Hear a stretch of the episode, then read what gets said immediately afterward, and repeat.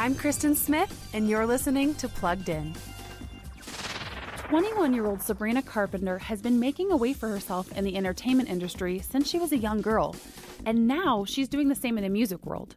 Her latest single, Skin, is her first to chart on Billboard's Hot 100, but a lot of fans are calling this a diss of another popular artist.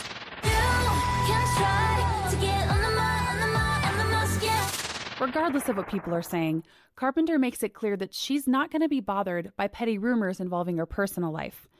And she tried to set the record straight in an Instagram post by telling followers that people can only get to you if you let them. That's a positive thing.